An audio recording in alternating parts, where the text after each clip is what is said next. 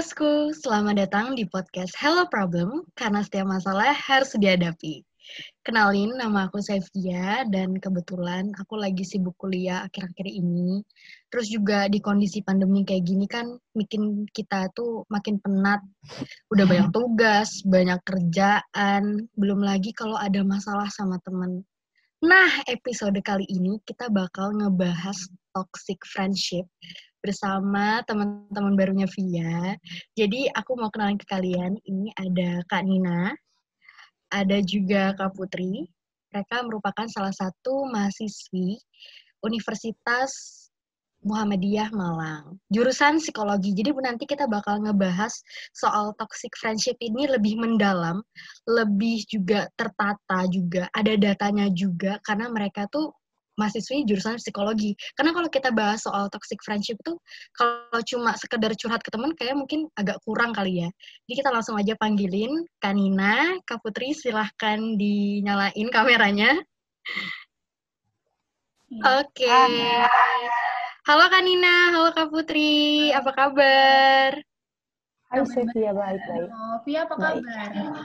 Baik, alhamdulillah. Jadi ini merupakan teman-teman barunya Via, walaupun agak berbeda oh, umurnya ya, tapi terlihat seumuran ya. Apa jangan-jangan Via nih yang kelihatan tua ini jangan-jangan di sini? Enggak, enggak, enggak. Oke, okay. jadi uh, kebetulan sebelum kita mau mulai podcast ini tuh kita uh, ada buka sesi tanya jawab juga ya kak ya di Instagram. Iya benar. Jadi kita bakalan juga udah nampung beberapa pertanyaan dari teman-teman Instagram soal toxic friendship. Hmm. Jadi hmm. untuk memulai pembicaraan kita hari ini, uh, Via bakal bacain satu pertanyaan dari teman-teman Instagram. Pertanyaan gini kak, kenapa teman kita bisa jadi toxic? Penyebabnya apa dan gimana cara ngatasinya kalau dia introvert? Oke oh, oke. Okay, okay. jadi kayak lebih penyebabnya ya kenapa teman kita? Ya benar uh, benar. Hmm. Oke okay, sebenarnya ngomongin penyebabnya atau faktor dari toxic friendship itu banyak ya. Tapi namanya kita ngomongin friendship berarti kan hmm. lingkungannya pertemanan kita gitu. Benar. Nah, kalau di aku sih ya, mungkin itu tuh bisa jadi karena kayak kamu kan pasti sering cerita nih sama teman kamu. Benar. Nah, tapi kenapa bisa, bisa jadi toxic tuh mungkin karena dia itu nggak menghargai kamu waktu ngomong, kamu ngomong, atau dia tuh sering bohong sama kamu gitu kan. Nah, atau dia tuh nggak nge-support kamu. Misalnya kamu kayak tukar pikiran nih sama dia. Oke, okay, kayak uh, aku pengen dia lulus kuliah tiga setengah tahun kayak gitu. Terus uh, teman kamu bukannya kayak ngomong, uh, iya bisa kok bisa. Yang, yang penting uh, belajar kayak gitu. Dia kayak ngedukung kamu, ngasih perspektif. Kayak, tapi kalau lulus tiga setengah tahun, emang kamu mau ngapain selanjutnya gitu kan? Itu kan harusnya supportive friend kayak gitu ya. Nah, tapi bisa jadi toxic ketika teman kamu itu malah kayak ngomong, udahlah nikmatin aja dulu kuliah-kuliahnya kerja mah ntar aja belakangan cari duit mah belakangan kayak gitu. Gitu ah, sih. iya, benar. Gitu. kalau dari ya, Putri sendiri gak ya? Kalau dari Kak Putri sendiri gimana Kak?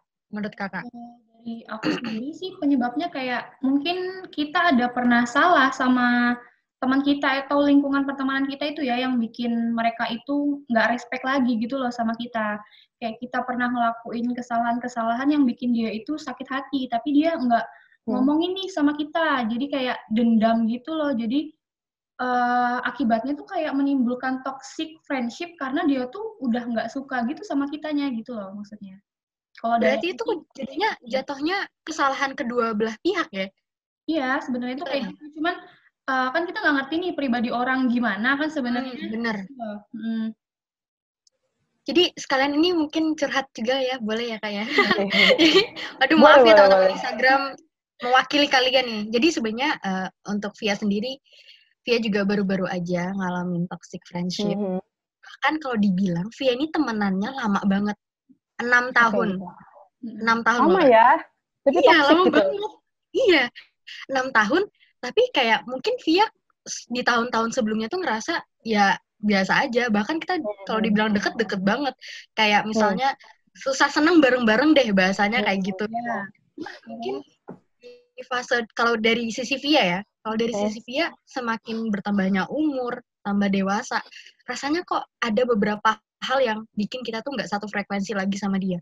Bahkan bikin kayak rasa apa sih nih orang? gitu loh Hmm. Ngerti gak sih? Kayak apaan sih nih orang gitu. Padahal kalau dilihat dari logika lah kan kamu tuh udah temenan lama kok bisa tiba-tiba Hmm. kamu tuh toksik kok baru nyadar Hmm. sekarang gitu gitu nah Hmm. kalau menurut Kanina sama Kak Putri sendiri tuh gimana apakah seiring ber- eh, bertambahnya umur kita juga Hmm. kayak makin ada ngerasa perubahan dari lingkup pertemanan atau yang lain-lain atau gimana Hmm. Oke, Eh, bener kayak kata Via tadi ya, kayak beda frekuensi. Nah, yang awalnya sering cerita nih sama-sama nih susah seneng bareng-bareng selama enam tahun, terus kenapa tiba-tiba jadi kayak eh, apa ya? Maksudnya berbeda kubu gitu ya. Eh, semakin tambahnya usia kita itu, kita pasti kan punya banyak relasi ya. Dan eh, semakin banyak kita punya relasi, kita tuh nerima pandangan baru loh dari relasi kita yang baru. Ngerti nggak? Jadi kita punya pandangan baru, kita punya opini yang baru, dan mungkin pas kamu satuin lagi, eh, apa ya, bilang aja kayak old fashion pertemanan kamu sama dia, yang mungkin eh, emang masih stuck di enam tahun yang lalu kamu ketemu, benar terus benar kamu kamu masukin nih apa eh, respon-respon yang kamu dapetin dari eh, circle kamu yang baru, dari relasi kamu yang baru, itu kan jadi nggak match gitu kan? Iya, benar-benar jadi kamu ma- malah eh jadi kamu ngerasa kayak apaan sih kalau lama nggak nyambung nih omongan Iya, kita? Iya, gitu. benar-benar. gitu. Karena ya circle kalian semakin bertambah umum semakin bertambah dan berbeda pastinya. Kalian nggak mungkin sama-sama selama enam tahun tuh tiap hari gitu.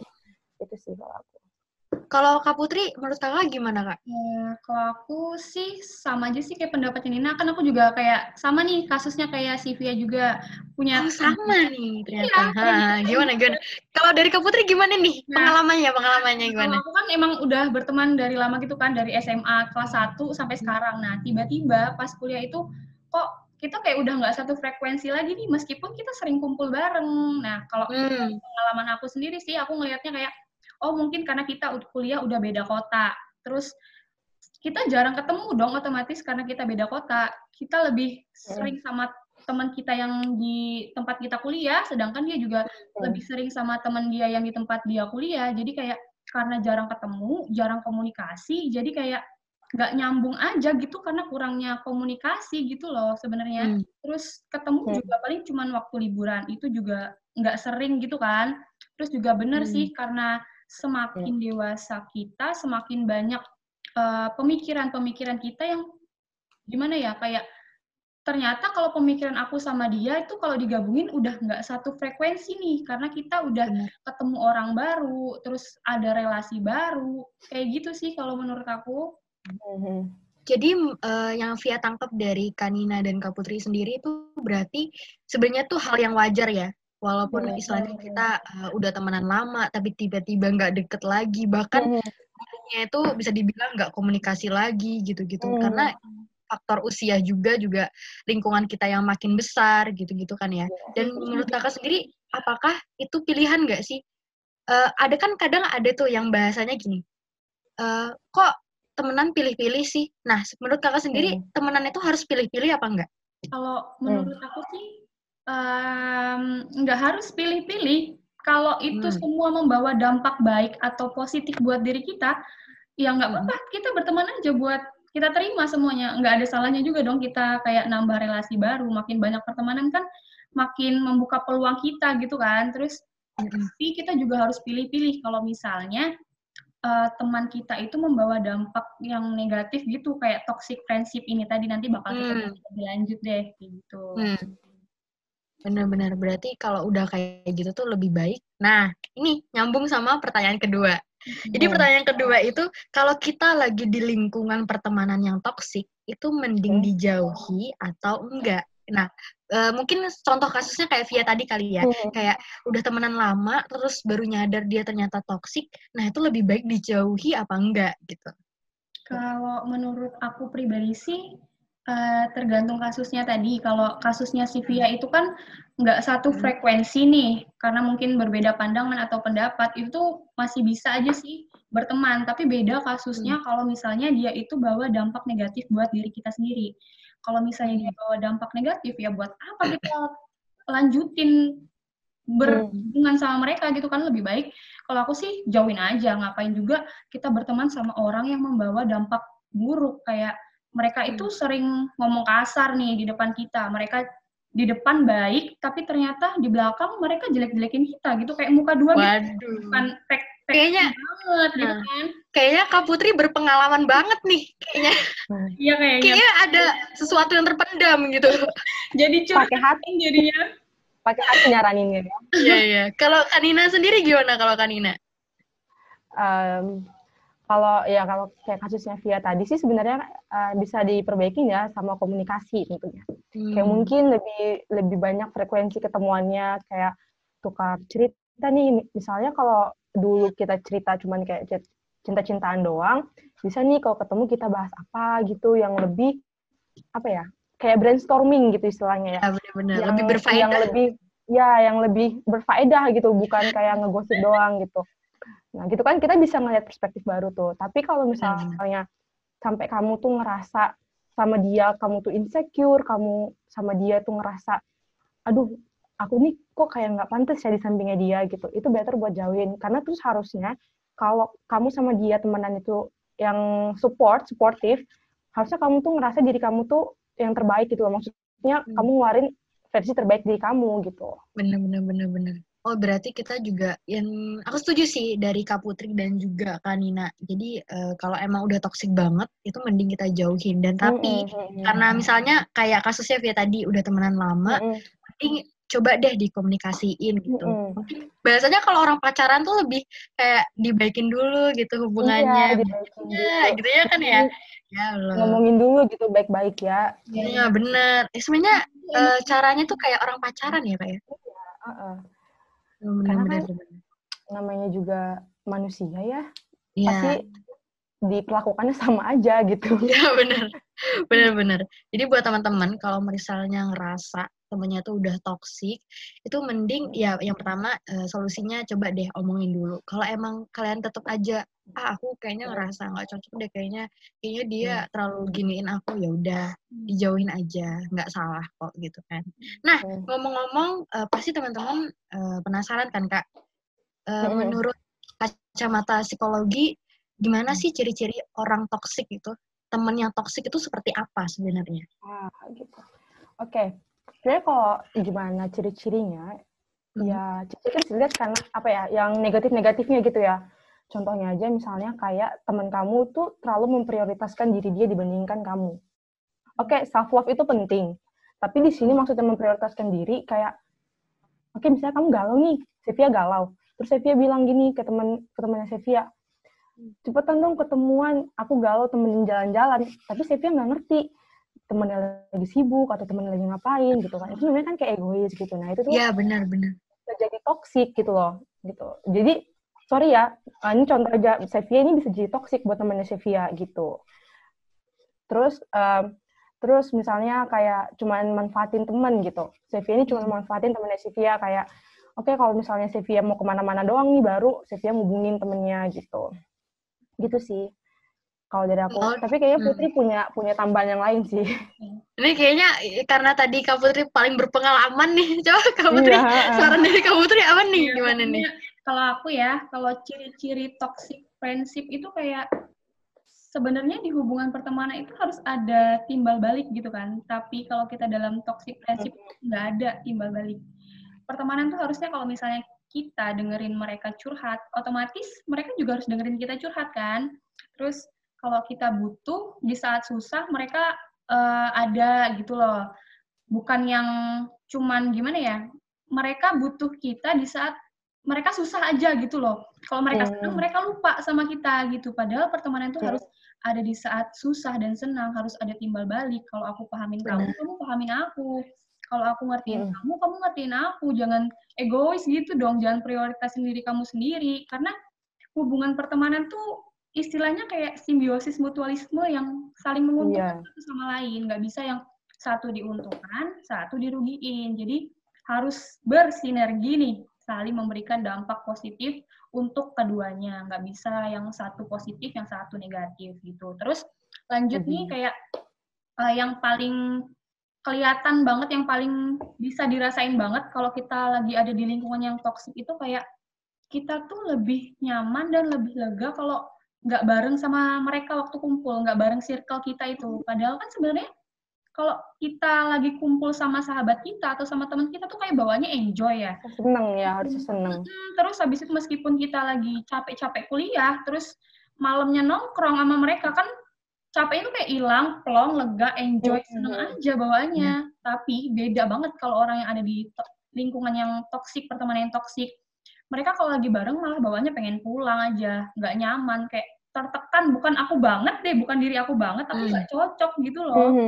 Terus kayak malah lega banget, malah nyaman banget kalau kita tuh udah nggak kumpul bareng mereka gitu. Itu itu sih menurut pengalaman aku tuh kayak gitu ciri-ciri yang toksik yang paling bisa dirasain sama diri kita sendiri.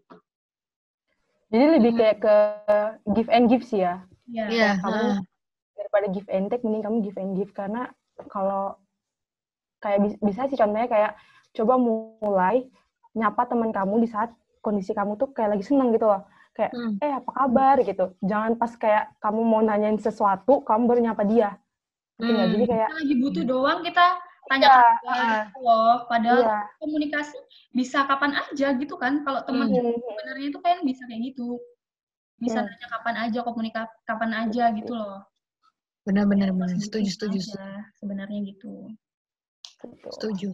Jadi kalau dari permasalahannya Via juga nih, ya ini kan kita berasa uh, tadi ada salah satu dari Kanina atau Kabur itu bilang kita tuh juga harus ngerti kalau misalnya kita udah mulai nggak nyaman tuh berarti dia termasuk toksik ya kan ya. Nah jadi hmm. kalau kasusnya Via seperti ini, uh, ya karena kan uh, semakin dewasa ya, makin sibuk hmm. nih, alhamdulillah sibuk, produktif nih catanya. Ya. Jadi yang biasanya nih uh, frekuensi komunikasinya tuh sering, itu kan jadi menurunkan ya karena salah satu dari kita tuh ada yang sibuk hmm. terus yang bikin Via tuh akhirnya mulai nggak nyaman sama dia itu karena kayak gini kak. Uh, kadang uh, kayak apa ya misalnya nih kita lagi kayak udah sebenarnya udah dia ini lagi down ceritanya lagi down. Terus kita udah berusaha selalu ngasih semangat gitu selalu hmm. kayak ya pokoknya nyemangatin dia pokoknya ya ngebantu dia buat bangkit lagi gitu kan. Karena hmm. emang fungsinya teman seperti itu kan kak ya. Iya benar benar. Nah tapi kayak uh, pernah nggak sih kayak udah melakukan semaksimal mungkin tapi gitu tetap kayak gitu gitu loh misalnya hmm. kayak aku udah nyemangatin terus dia kayak tetap ah, aku aku nggak pantas aku nih gini gini gini gini gini gini aku pengen gini aja aku pengen uh, pengen ya pokoknya ada bahasa-bahasa yang apa ya bisa dibilang ngaruh banget gitu loh ke mood kita gitu hmm. ngerti nggak kak jadi kayak ya iya jadi kayak misalnya dia kan kita moodnya lagi misalnya hmm. mentalnya lagi sehat nih gitu ya lagi hmm. sehat terus kayak nanti uh, dia tuh ngucapin sesuatu atau mungkin ngulang-ngulang sesuatu yang bikin kita trigger gitu loh. Hmm. Hmm. Jadi jatuhnya ini lagi, ini lagi gitu iya, ya. Iya gitu. Kayak padahal ya terus aku harus kayak mana lagi nih? Iya, aku udah nyemangatin gitu loh. Nanti hmm. kalau aku nggak nyemangatin salah. Aku nyemangatin ya gitu juga gitu kan. Nah, itu menurut Kakak gimana? Padahal posisi kamu lagi sibuk gitu ya. Iya, kayak udah waktu gitu. Iya, iya, iya. Oke, okay, sebenarnya kalau ya benar sih kayak kata Via tadi, fungsinya teman tuh kan untuk uh, mensupport temannya ya. Kayak gitu. Nah, tapi kalau uh, tapi kita nggak selamanya loh bisa ngerubah mindset orang hmm. gitu nah mungkin aja uh, ketakutan temannya Via atau kecemasannya teman Via itu ya dipengaruhi karena teman-teman yang lain gitu loh nah Via ini nge-support nih tapi lingkungan yang lain enggak gitu nah terus apa yang harus Via lakuin sih ya Via tinggal ngomong aja kayak iya sorry aku nggak bisa lagi nih ngasih advice adviceku masih sama kalau kamu masih mau dengerin uh, adviceku advice masih yang kemarin gitu. Nah, hmm. Nah, Via bisa kok dengan uh, minta gini, eh, yaudah kamu ketik aja dulu yang panjang, ntar aku baca. Gitu.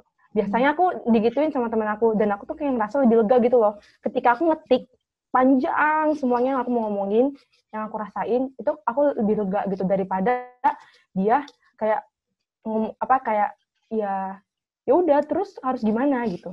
Hmm. Karena sebenarnya orang itu uh, cerita itu cuma butuh tempat pelampiasan gitu bukan hmm. untuk saran nggak ja, kalau aku ya jarang sih butuh saran lebih butuh kayak untuk didengarkan gitu sih jadi mungkin kalian ya buat temen-temennya yang kayak aduh ini temanku udah udah sering banget dikasih tahu caranya tuh yang kayak gini caranya tuh yang kayak gini gitu ya ya udah kamu bisa ngomong aja baik-baik, advice-ku masih sama kayak kemarin, kamu mau ambil boleh, kalau kamu masih nggak mau dengerin ya udah nggak apa-apa. Kalau kamu mau cerita cerita aja, ntar aku baca, aku dengerin gitu. Gitu sih kalau aku. Gitu. Kalau dari Kak Putri sendiri gimana Kak? Kalau dari aku sendiri sih uh, kalau misalnya ada orang yang cerita, bener sih, mereka tuh kadang cuma pengen didengerin aja daripada dikasih saran. Tergantung balik lagi sih ke orangnya masing-masing, ada yang minta saran, ada yang minta didengerin aja. Tapi kalau mereka yang minta saran, tapi kita cuma uh, ngasih saran yang itu-itu aja, ya udah mau gimana lagi, emang itu udah kemampuan kita, ya gimana ya, kalau dia mau dengerin syukur, enggak ya udah gitu loh, karena kita juga nggak hmm. bisa maksa orang untuk ngertiin kita terus nggak hmm. bisa maksa orang juga untuk ngelakuin apa yang kita omongin sama dia gitu loh hmm. kadang lebih baik nggak boleh juga kita ngejudge kayak kamu tuh salah mending kamu tinggalin aja gitu loh kayak hmm. kita tuh gak bisa ngasih saran yang langsung nyablak gitu nyablak gitu langsung to the point gitu loh mending dengerin deh dulu kamu maunya apa terus baik baiknya gimana? Mending tanyain lagi aja sama yang curhat. Hmm. pasti mereka ngerti kok solusinya gimana kecuali mereka minta dukungan sama kita. Kita harus dukung dia atas saran-saran mereka gitu. Kalau hmm. sama ini deh hmm. uh, kayak kamu boleh tanya nih kalau kamu sendiri tuh maunya kayak gimana sih gitu? Terus kamu bisa comparein tuh maunya dia dengan sarannya kamu. Oke okay, kalau mau kamu kayak gini sih menurut aku ke depannya bakal kayak gini Nah, hmm. kalau kamu mau coba advice aku, uh, rasa aku sih bakal kayak gini. Jadi terserah kamu sih decisionnya gimana. Kalau menurut aku sih, ya aku prefer yang ini gitu. Jadi kamu nggak hanya memperkuat argumenmu aja, tapi kamu juga ini loh ngasih ngasih pandangan kalau dia milih pilihannya dia ke depannya positifnya apa, negatifnya apa, dan saranmu positifnya apa, negatifnya apa gitu loh. Jadi kamu tuh uh, apa ya, kayak ngebangun komunikasi juga sama teman kamu gitu. Jadi kita sebagai teman tuh kayak nggak harus selalu ngedukung apa keputusannya yang mereka ambil jadi jadi hmm. harus ngasih saran yang positif terus juga ada perbandingannya ya. jadi biar mereka tuh nggak salah ambil keputusan gitu. Kalau semisal gini kak waduh kok kayaknya masalahku banyak banget nih kayak banyak aku betul nih kayaknya mbak anu masalahku jadi kalau misalnya gini kak itu jadi uh, yang saran dari Kanina dan Kak Putri itu udah kita lakuin nih kita udah komunikasinya juga pakai bahasa yang baik-baik dan berusaha nggak bikin dia makin down gitu. Tapi ujung-ujungnya dia uh, bahasanya kayak ngambek nih. Misalnya saran yang kita kasih itu uh, apa namanya ya uh, kontra sama yang dia pikirin. Jadi nggak sesuai ekspektasinya dia tuh. Terus ujung-ujungnya dia kayak ngejauhin kita ngeblok kita kayak kayak mereka berpikir kayak kok kamu sebagai teman kayak gitu sih padahal kita kan kayak berusaha juga hmm. uh, ngasih pendapat dari perspektif kita berusaha hmm. juga banernya tuh gimana sih baiknya buat kamu tuh gimana sih apalagi kalau kita udah temenannya lama otomatis hmm. kita sa satu sama lain tuh udah tahu lebih deket ya kan kak ya nah kalau kayak gitu tuh udah termasuk toxic apa emang mungkin kitanya juga yang childish apa gimana oke okay. uh, bisa sih sebenarnya kayak biarin dia uh, take her time gitu loh. Biarin dia punya waktu sama diri dia sendiri gitu. Karena aku juga punya cerita dari temen aku yang dia tuh kayak tiba-tiba marah gitu, terus menghilang di blog, temen aku yang di blog, terus kayak, aduh, emang salah salahnya apa nih kayak gitu, nggak ada komunikasi apa-apa, padahal sebelumnya sempat curhat. Mungkin ya hmm. curhatannya itu apa ya, mungkin sarannya juga nggak nggak nggak match mungkinnya di hatinya dia, terus yeah. tiba-tiba ngilang. Um, ya udah waktu itu teman aku kayak ya udahlah biarin aja dia dia take her time gitu sendirian. Nah terus dia juga pernah ngomong gini nih ini dia uh, emang butuh waktu sendiri apa dia emang nggak mau temenan ya? Gitu. Yeah. uh. ya udah ya kalau di posisinya kita kita kita harus gimana kok teman kita kayak gitu? Ya udah biarin. Biarin ya misalnya kamu udah ngasih dia waktu nih gini. Saya kamu udah ngasih dia waktu kayak tiga hari empat hari setelah dia ngeblok kamu atau dia menghilang ya kamu coba tanyain gimana keadaanmu? gitu. Kelar nggak masalah yang kemarin? gitu. Nah kalau misalnya dia nggak ngerespon kamu atau kayak dia nggak nggak peduli sama care-nya kamu ke dia ya udah. Kayak gitu judulnya yeah. goodbye gitu ya.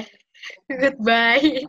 Kalau dari kak Putri gimana kak? Menurut kakak kalau menurut aku sih kita nggak bisa ngejudge teman kita itu toxic atau kitanya yang toxic ya mungkin hmm. karena dia curhat tapi ke misalnya saran kita itu nggak diterima dia dianya marah, mungkin karena memang dianya lagi emosi. Karena kita udah temenan lama, coba pahamin aja deh dianya gimana, biarin aja dia sendirian. Mau ngeblok atau mau nggak cuman dirit aja ya udah biarin aja. Yang penting kita udah Hmm. ngelakuin yang terbaik Mm-mm. kita bisa eh, buat teman kita itu, meskipun eh, dia nggak menerima atau nggak sesuai dengan ekspektasi kita gitu loh. Ya udah biarin aja nanti Hmm. kalau misalnya dia udah emosinya udah reda, pasti dia juga bakal ngerasa eh, bersalah kok sama kita. Kalau misalnya Hmm. memang dianya nggak mau menghubungi kita duluan, kita deh yang coba untuk menghubungi dia duluan, kita tanya gimana kabarnya, terus eh, minta maaf coba sama dia. Jadi kalau hubungan pertemanan tuh kayak nggak boleh saling egois gitu kan nggak ada salahnya juga dong kita ngechat duluan, kita yang minta maaf meskipun kita tanda kutip ngerasa nggak salah gitu loh. Iya. Tapi yang namanya pertemanan gitu kan pasti kayak ego masing-masing tuh besar. Harus ada yang ngalah salah satu gitu lah. Sama aja sih kayak pacaran, sama juga kayak pertemanan gitu. Jadi harus ada yang ngalah. Nggak bisa juga kita ngecap dia toksik, mungkin karena dia lagi Mm-mm. eh, sarannya Iya. yang diminta itu nggak sesuai dengan apa yang dia mau, ya udah biarin aja dia dulu, biarin emosinya reda dulu. Nanti kalau misalnya dia nggak ngechat, kita usaha hubungin dia dulu. Karena kan pertemanan kita pasti kayak butuh temen gitu lah, kan. emosi Apalagi gitu. yang temennya udah lama gitu. Sayang banget Mm. kalau kita tiba-tiba putus komunikasi atau musuhan cuman gara-gara saran yang nggak diterima aja gitu loh. Sayang banget Mm. gitu kan. Pokoknya Benar. gini sih, Hmm. selama dia itu nggak nggak bawa dampak negatif ke diri kamu, selama kamu cuman kayak kesel doang nih sama dia karena saran kamu nggak diterima, itu sebenarnya wajar sih kalau saran kita nggak diterima ya, karena kan sama orang lain aja kita sarannya nggak diterima gitu. Apalagi teman kita yang yang deket banget nih, ya kalau dia nggak terima ya dia nggak marah gitu loh. Ibaratkan dia kan temen, orang terdekat kita gitu ya. Nah, selama dia tuh nggak bawa dampak negatif ke diri kamu, ke mental kamu, ya dia bukan toksik sih sebenarnya. Kayak gitu. Oh, oke oke. Mungkin ini pelajaran emosinya aja yang lagi menggebu-gebu. Hmm. Berarti lebih baik kita mengalah kali ya. Karena kalau api Hmm. ketemu api, nggak bakal padam nih gitu ya. Benar. Benar-benar. Nah, ngomong-ngomong soal dampak negatif dan mental, apakah toxic friendship itu berpengaruh besar sama kesehatan mental kita, Kak? Hmm. Nah ini pertanyaan bagus banget ya karena kayak langsung ini ya menjurus ke mental gitu ya. Iya, Bisa. Dalam nih. Iya. Em, iya, kalau ditanya ya eh, sebenarnya berpengaruh ke kesehatan mental atau enggak, iya. Tapi sebenarnya aku generalisasi aja ya, kayak gangguan mental itu kan banyak ya. Mungkin ini kita lebih spesifikin kayak ke stres atau ke insecure dan kecemasan gitu ya, karena kan topiknya pertemanan. Iya. Kalau ditanyain ber- apa mempengaruhi atau enggak, iya itu mempengaruhi karena lingkungan itu tuh mempengaruhi kita gitu loh. Bahkan lingkungan aja tuh mempengaruhi kepribadian kita gitu loh. Kepribadian kita tuh Benar, bisa benar. berganti kalau lingkungan kita tuh berbeda gitu. Hmm. Ber- berarti kan eh, se seber- segitu berdampaknya loh lingkungan ini terhadap diri kita gitu. Nah, lingkungan terdekat kita tuh adalah pertemanan gitu. Nah, misalnya nih kalau pertemanan kamu itu toksik, jadi kayak kalau kamu tuh dikelilingi sama supportive friend, harusnya kamu tuh kan menjadi versi terbaik diri kamu. Nah, kalau kamu uh, ada di lingkungan yang toksik atau kamu punya teman yang toksik, kayak tadi Putri bilang tuh, kamu ngerasa nggak nyaman, kayak kamu tuh mm, apa ya, nggak nggak jadi diri kamu banget. Nah, itu kan kamu kayak ngerasa tertekan ya, kayak gimana ya biar biar orang-orang eh biar teman-teman aku nih merhatiin aku, biar teman-teman aku nih ngehargain aku loh gitu. Nah, itu tuh kayak bikin diri kamu capek sendiri nggak sih lama-lama? Ya Iya, kan?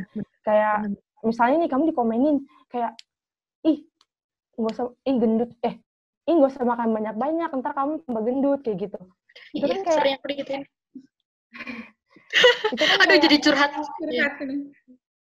sebenarnya kan bisa dibedain yang mana yang Iya. bercanda. Kamu kan bisa bedain yang mana teman Iya, kamu yang emang struggle banget sama berat badannya, mana teman kamu yang emang ya udahlah aku nggak peduli mau gembrot mau gimana juga ya udah terserah gitu. Ya tapi lihat-lihat juga nih kondisinya gimana. Nah kalau misalnya teman kamu jadi insecure gara-gara kamu ngomongin dia gendut, makannya banyak, terus dia tiba-tiba jadi diet ketat, dia eh sama semenjak sama kalian ngumpul sama kalian dia nggak mau makan banyak, dia cuma pesen minuman aja, itu bisa lo dam- berdampak ke diri dia dia bisa banget jadi stres gitu dia bisa banget jadi insecure dia bisa banget nggak jadi mencintai dirinya sendiri gitu loh. Dia nggak bisa gak, dia nggak bisa nerima dirinya sendiri gitu. Karena dia ngerasa kayak lingkungannya dia aja tuh nggak bisa nerima dia gitu. Gitu sih. Benar benar benar. Terus juga gini kak. Ini persoalannya nih uh, anak muda banget sih. Biasa kita itu hmm. sering banget kayak gini. Misalnya ketemu nih. Kita uh, ketemu teman baru kan? Hmm. kita cocok nih cocok rasa cocok nyambung juga. Terus tiba-tiba teman lama kita nih bilang gini ih hmm. kamu berteman kah sama itu itu loh gini gini gini gini pokoknya kayak jelek tuh lah hmm. vibesnya lah terus menurut hmm. kakak sendiri uh, apakah lebih baik kita mendengarkan saran dari teman lama kita atau kalau misalnya nih kalau misalnya kita ngerasa uh, walaupun dia dicap jelek sama banyak orang tapi kita ngerasa hmm. ya dia nggak maksudnya nggak pernah ngejelekin kita langsung atau mungkin belum hmm. belum eh, nggak uh, ngasih uh, vibes yang buruk ke kita ya, ya benar apakah kita tetap temenan apa enggak kalau menurut aku sih nggak masalah ya meskipun hmm dia udah dijelek-jelekin sama teman kita yang lama nih, terus tapi kita masih tetap mau berteman sama dia ya, nggak masalah itu hmm. pilihannya kalian gitu loh. Sebenarnya yang bisa menilai pertemanan itu baik atau enggak, toksik atau enggak, kan diri kita sendiri sebenarnya. Jadi kayak aku mau berteman sama dia, dia nggak toksik kok, itu menurut aku. Kan beda menurut pandangan orang lain. Mungkin dia pernah salah sama orang itu, atau mungkin dia nggak suka sama orang itu jadi dia kayak ngejelek-jelekin. Yang istilahnya kita harus ngejauh sama dia bukannya malah teman kita yang lama itu malah yang jadi toksik gitu kan? Hmm, jadi nggak apa-apa sih berteman mau sama siapa aja yang bisa menilai baik atau enggaknya itu balik lagi ke diri kita sendiri. Mau bertahan mau lanjut berteman atau udah itu balik lagi ke diri kita sendiri. Kalau aku sih nggak apa-apa kita berteman aja sama semuanya asalkan hmm. itu membawa dampak yang baik dampak positif sama diri kita nggak apa-apa Oke. Okay. Jadi kan kita biasanya punya teman banyak nih, misalnya ada kita klasifikasi aja nih, ada temen yang emang kita cuman kenal doang sebagai relasi doang, ada temen yang kita emang berbagi rasa nih, kayak susah, susah seneng gitu lah istilahnya. Nah, ya bener sih kata Putri kayak ambil aja teman sebanyak-banyaknya, cari aja teman sebanyak-banyaknya, relasi sebanyak-banyaknya, tapi tetap pilih-pilih. Pilih-pilihnya ini dalam konteks apa? Pilih-pilihnya dalam konteks temen yang benar-benar dekat sama kamu temen-temen yang benar-benar kamu bisa uh, berbagi nih cerita cerita keseharian sama dia gitu sih gitu. jadi kan kalau misalnya teman kamu nih bilang dia kayak gini gini gini loh nggak usah temenan sama dia gitu. Oh ya udah kamu bisa kan se seiring berjalannya waktu kamu punya relasi sama dia kamu bisa observasi tuh dia bener nggak sih kayak orang-orang bilang gitu. Apa teman kamu berspekulasi dari orang lain juga? Kan kamu nggak tahu tuh Hmm, bener bener bener bener. Soalnya itu sering banget kan ya di lingkungan kita hmm, yang kalau misalnya kita ada teman baru nanti tiba-tiba ada yang bilang, ih kok kamu temannya sama itu sih dia lo gini gini hmm. gini. Hmm, ngeri lagi gibahannya gitu kan. Ada lagi bahan-gibahan gitu kan. Astagfirullahaladzim. Balik lagi diri masing-masing gitu loh. Kita mau bener-bener atau enggak gitu. Bener. Berarti intinya kalau kita mau berteman ya itu kembali lagi ke hak diri kita sendiri ya kayak. Hmm kita mau berteman sama dia juga ya terserah kamu. Mau hmm. kamu tetap berteman juga terserah kamu. Mau kamu hmm, dibilang hmm, ikutan toksi juga terserah gitu. Pokoknya terserah. Hmm. karena ini juga jalan hidup kita masing-masing gitu kan ya. Hmm. karena kan kita memegang uh, kontrol kita sendiri kan. Hmm, benar-benar. Nah terus gini kak. Uh, ini mungkin nyambung ke mana ya? Misalnya gini nih. Kita uh, ngerasa uh, ada hubungan yang udah retak nih di antara teman kita. Mm -hmm aduh kayak pacaran aja ya ini hmm. gimana ya bahasanya ya? Retak ya retak ya. Retak gitu ya retak gitu kan. Terus hmm. tapi kita ini berada di lingkungan yang sama terus yang diharuskan kita itu hmm. ketemu terus gitu kan. Tapi kita ini kan udah ngerasa kayak gak enak banget kan kayak aduh aku males banget tuh lihat dia gitu loh bahasanya kan. Nah menurut kakak sendiri kalau misalnya nih kita tetap bersikap baik sama dia apakah itu bisa dibilang muka dua? Atau ya itu bisa dibilang profesionalitas gitu. Itu nggak apa-apa. Menurut kakak sendiri gimana tuh? Kalau menurut aku sih nggak apa-apa selama kita memang nggak ngejelek-jelekin dia di belakang, nggak ngomongin dia di belakang, itu nggak fake gitu. Mungkin karena kita simpen aja lah nggak suka kita tuh buat diri kita sendiri gitu nah.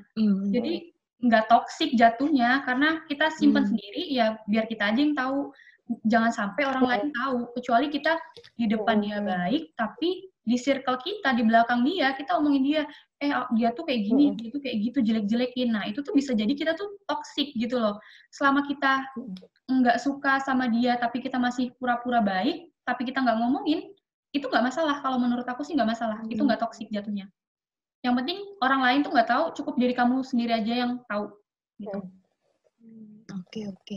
Tapi di dalam dunia psikologi sendiri ada nggak sih kak? eh, maksudnya muka dua tuh apa sih gitu? Karena kan di lingkungan toxic friendship atau pertemanan itu kan Oke. pasti banyak banget, apalagi kalau makin gede, itu makin sering banget ketemu sama teman-teman yang bahasanya bermuka dua nih gitu. Menurut kakak sendiri ada nggak sih istilah psikologinya gitu? Kalau di kita tuh biasanya kita ngomong faking good ya. iya benar Faking good ya? Faking Iya, good. kita faking good gitu faking good gitu.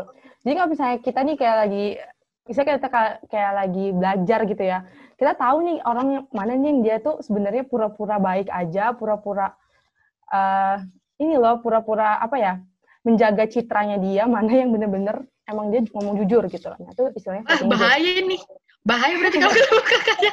Wah, wah, nggak bisa muka dua nih depan kakaknya berarti. sering banget kan menemukan orang yang kayak gitu sebenarnya ya Hmm. wajar aja sih hak dia gitu sebenarnya sebenarnya faking good itu either dia mau uh, bikin branding buat dirinya sendiri, self branding gitu ya, atau dia Mhm. menjaga citranya sih, kayak gitu sih. Hmm. Tapi se- se- selama dia itu nggak yang dia nih ngom- ngomongin orang nih di belakang, tapi Hmm, di depan iya. orang itu dia baik, itu sih menurut aku faking good-nya buruk ya. Gitu. Oh, iya, Kalau iya. faking good yang baik itu menurut aku ya kayak dia tuh menjaga citra, dia tuh lagi ngebentuk self brandingnya dia di masyarakat gitu sih. Hmm. Kalau Hmm, mungkin kalau benar-benar. konteksnya yang via itu yang ini ya, yang depan ngomongnya apa, belakang ngomongnya apa kali gitu. Ya, ha-ha, ha-ha. Iya. Soalnya sering banget tuh Via tuh kayak gitu. Karena kalau Via sendiri ya, kalau Via sendiri tuh prinsipnya bener sih kayak misalnya kalau emang dia di eh, misalnya di mata teman-temannya Via yang lain emang toksik, tapi kalau selama dia nggak bikin masalah sama Via atau nggak ngejelekin Hmm. Via, pokoknya nggak ketahuan lah sama Via, ya Via juga bakal berlaku baik sama dia gitu. Hmm, Tapi hmm. kalau emang udah, oh ternyata kamu di depanku ngejelekin aku atau mungkin kita ada Mhm. masalah, wah kayak udah, udahlah nggak usah gitu temenan deket lagi ya, sekedar tahu aja gitu. Iya. Berarti itu eh, pilihan juga ya. Berarti itu kayak nggak ada yang salah karena itu juga pilihan kita sendiri, ya kan ya? Hmm. Iya, kontrol diri kan. Hmm, bener-bener. Berarti tadi kayak ngomong-ngomongin faking goods, eh, berarti nilai plusnya dari kuliah di jurusan psikologi ini jadi bisa memilah mana yang beneran baik sama kita sama enggak ya? Mana yang cuma basa-basi sih lebih tepatnya. Mana yang cuma basa-basi sama yang tulus gitu. Oh gitu ya, seru banget ya berarti ini nih ya. Soalnya aku jadi wah, wah iya ya bener. Itu kalau dari kakak-kakak sendiri belajarnya itu dari analisa mata atau mungkin cara bicara gitu-gitu. Kalau kita sih lebih kepada observasi, ya Nin, benar kan? Karena kita tuh bisa ngelihat langsung perilaku dia gimana. Kalau cuman tanya-tanya sama orang lain kan belum tentu benar tuh, ya kan? Oh iya Yang benar. paling benar tuh ya kita ngelihat langsung perilaku dia seperti apa, observasi. Kalau dalam psikologinya itu kayak gitu.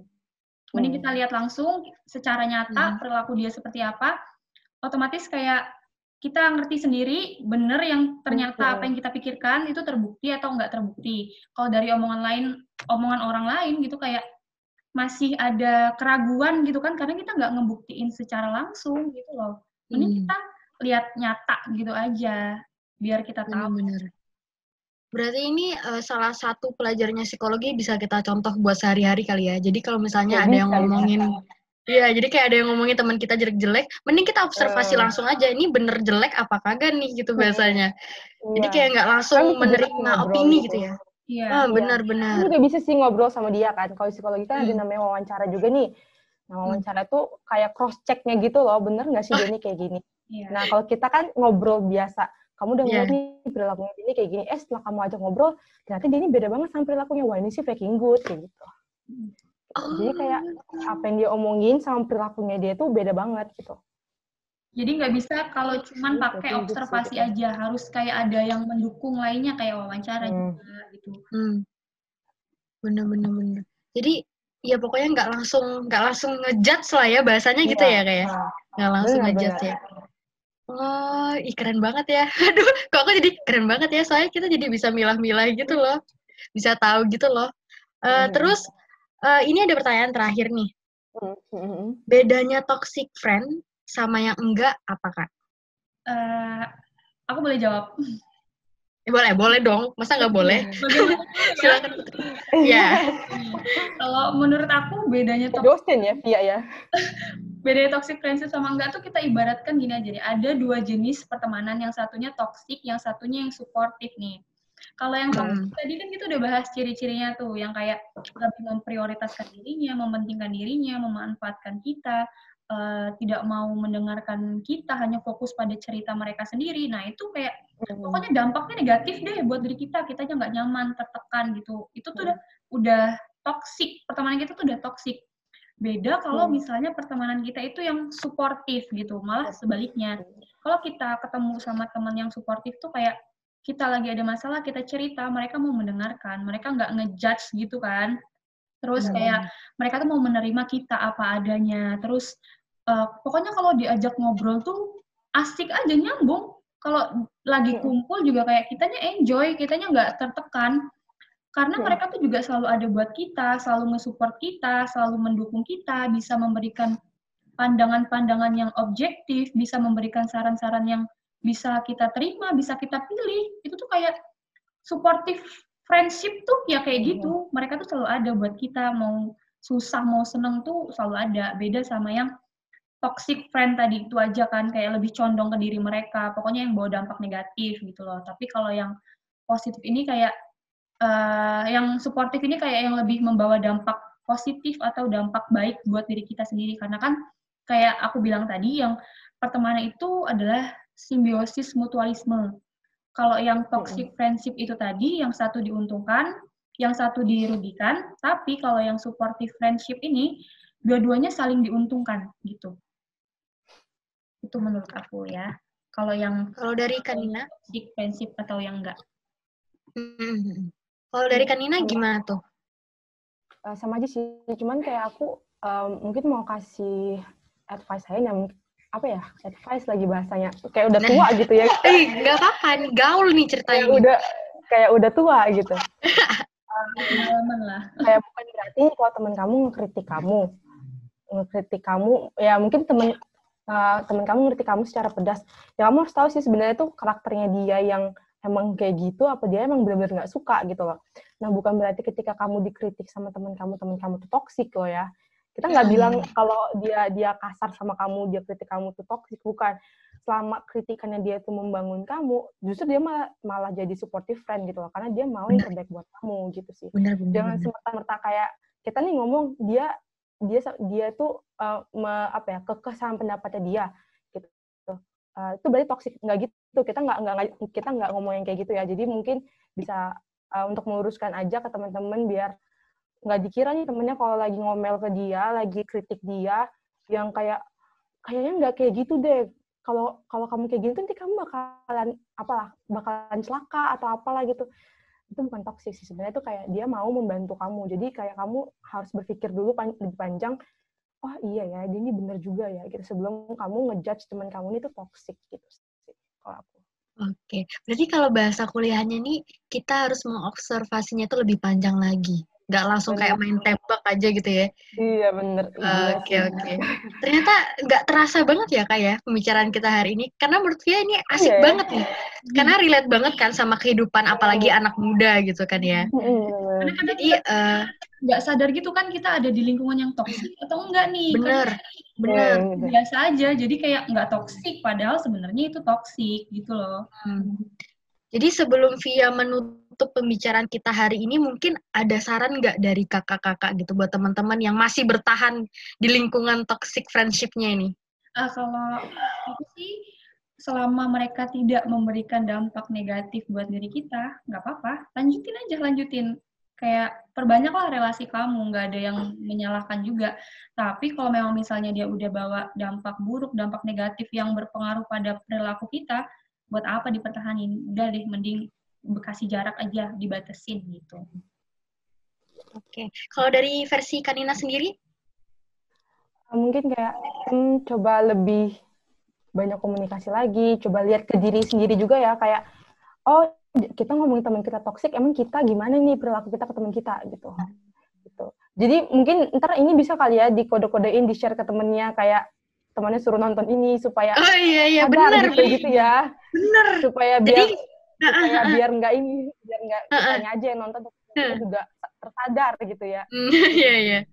Jadi secara nggak langsung kita nih ngasih tahu dia tapi lewat kode ya gitu ya kayak. Ya. langsung nyakitinnya gitu ya. Oke, okay, ini sama-sama ngerti aja. Iya, bener, bener, bener, bener, bener. Oke, ini uh, makasih banyak buat teman-teman yang udah mendengarkan. Makasih banyak juga buat Kak Putri, Kanina yang udah meluangkan waktunya malam ini.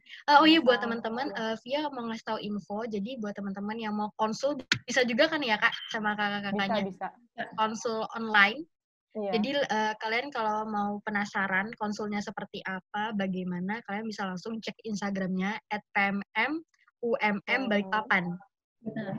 Ya, oke. Okay. Nanti bakalan di-share juga di Instagramnya anak muda Balikpapan. Terus nanti via uh, mungkin nanti bakal dikasih tahu ya kali ya kak. Uh, Instagramnya apa bakal dipromosiin ya. aman ya. Jadi buat teman-teman yang punya permasalahan-permasalahan bisa banget konsul ke kakak-kakaknya. Cara gratis ya kan ya kak?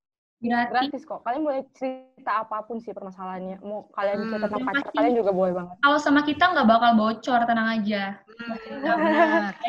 tuh, kurang enak apa coba kan soalnya biasa kalau konsul di tempat lain tuh uh, agak mengeluarkan cuan gitu ya kayak. Ya. Iya. Greteng nih gitu lah. Iya. Oke. Okay. Makasih Lumayan banyak buat makan kacang ya. Iya benar benar benar benar. Makasih banyak buat semuanya. Uh, minggu depan kita bakal ketemu lagi dengan episode yang berbeda tentunya. Hmm. Jadi pantengin terus. Siapkan pertanyaan kalian semua. Makasih banyak semuanya. Sampai jumpa.